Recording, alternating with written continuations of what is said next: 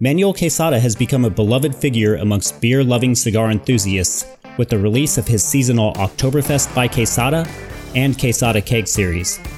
The Keg series has become an especially sought after St. Patrick's Day treat, crafted to form a perfect pairing with malty porters and Irish stouts.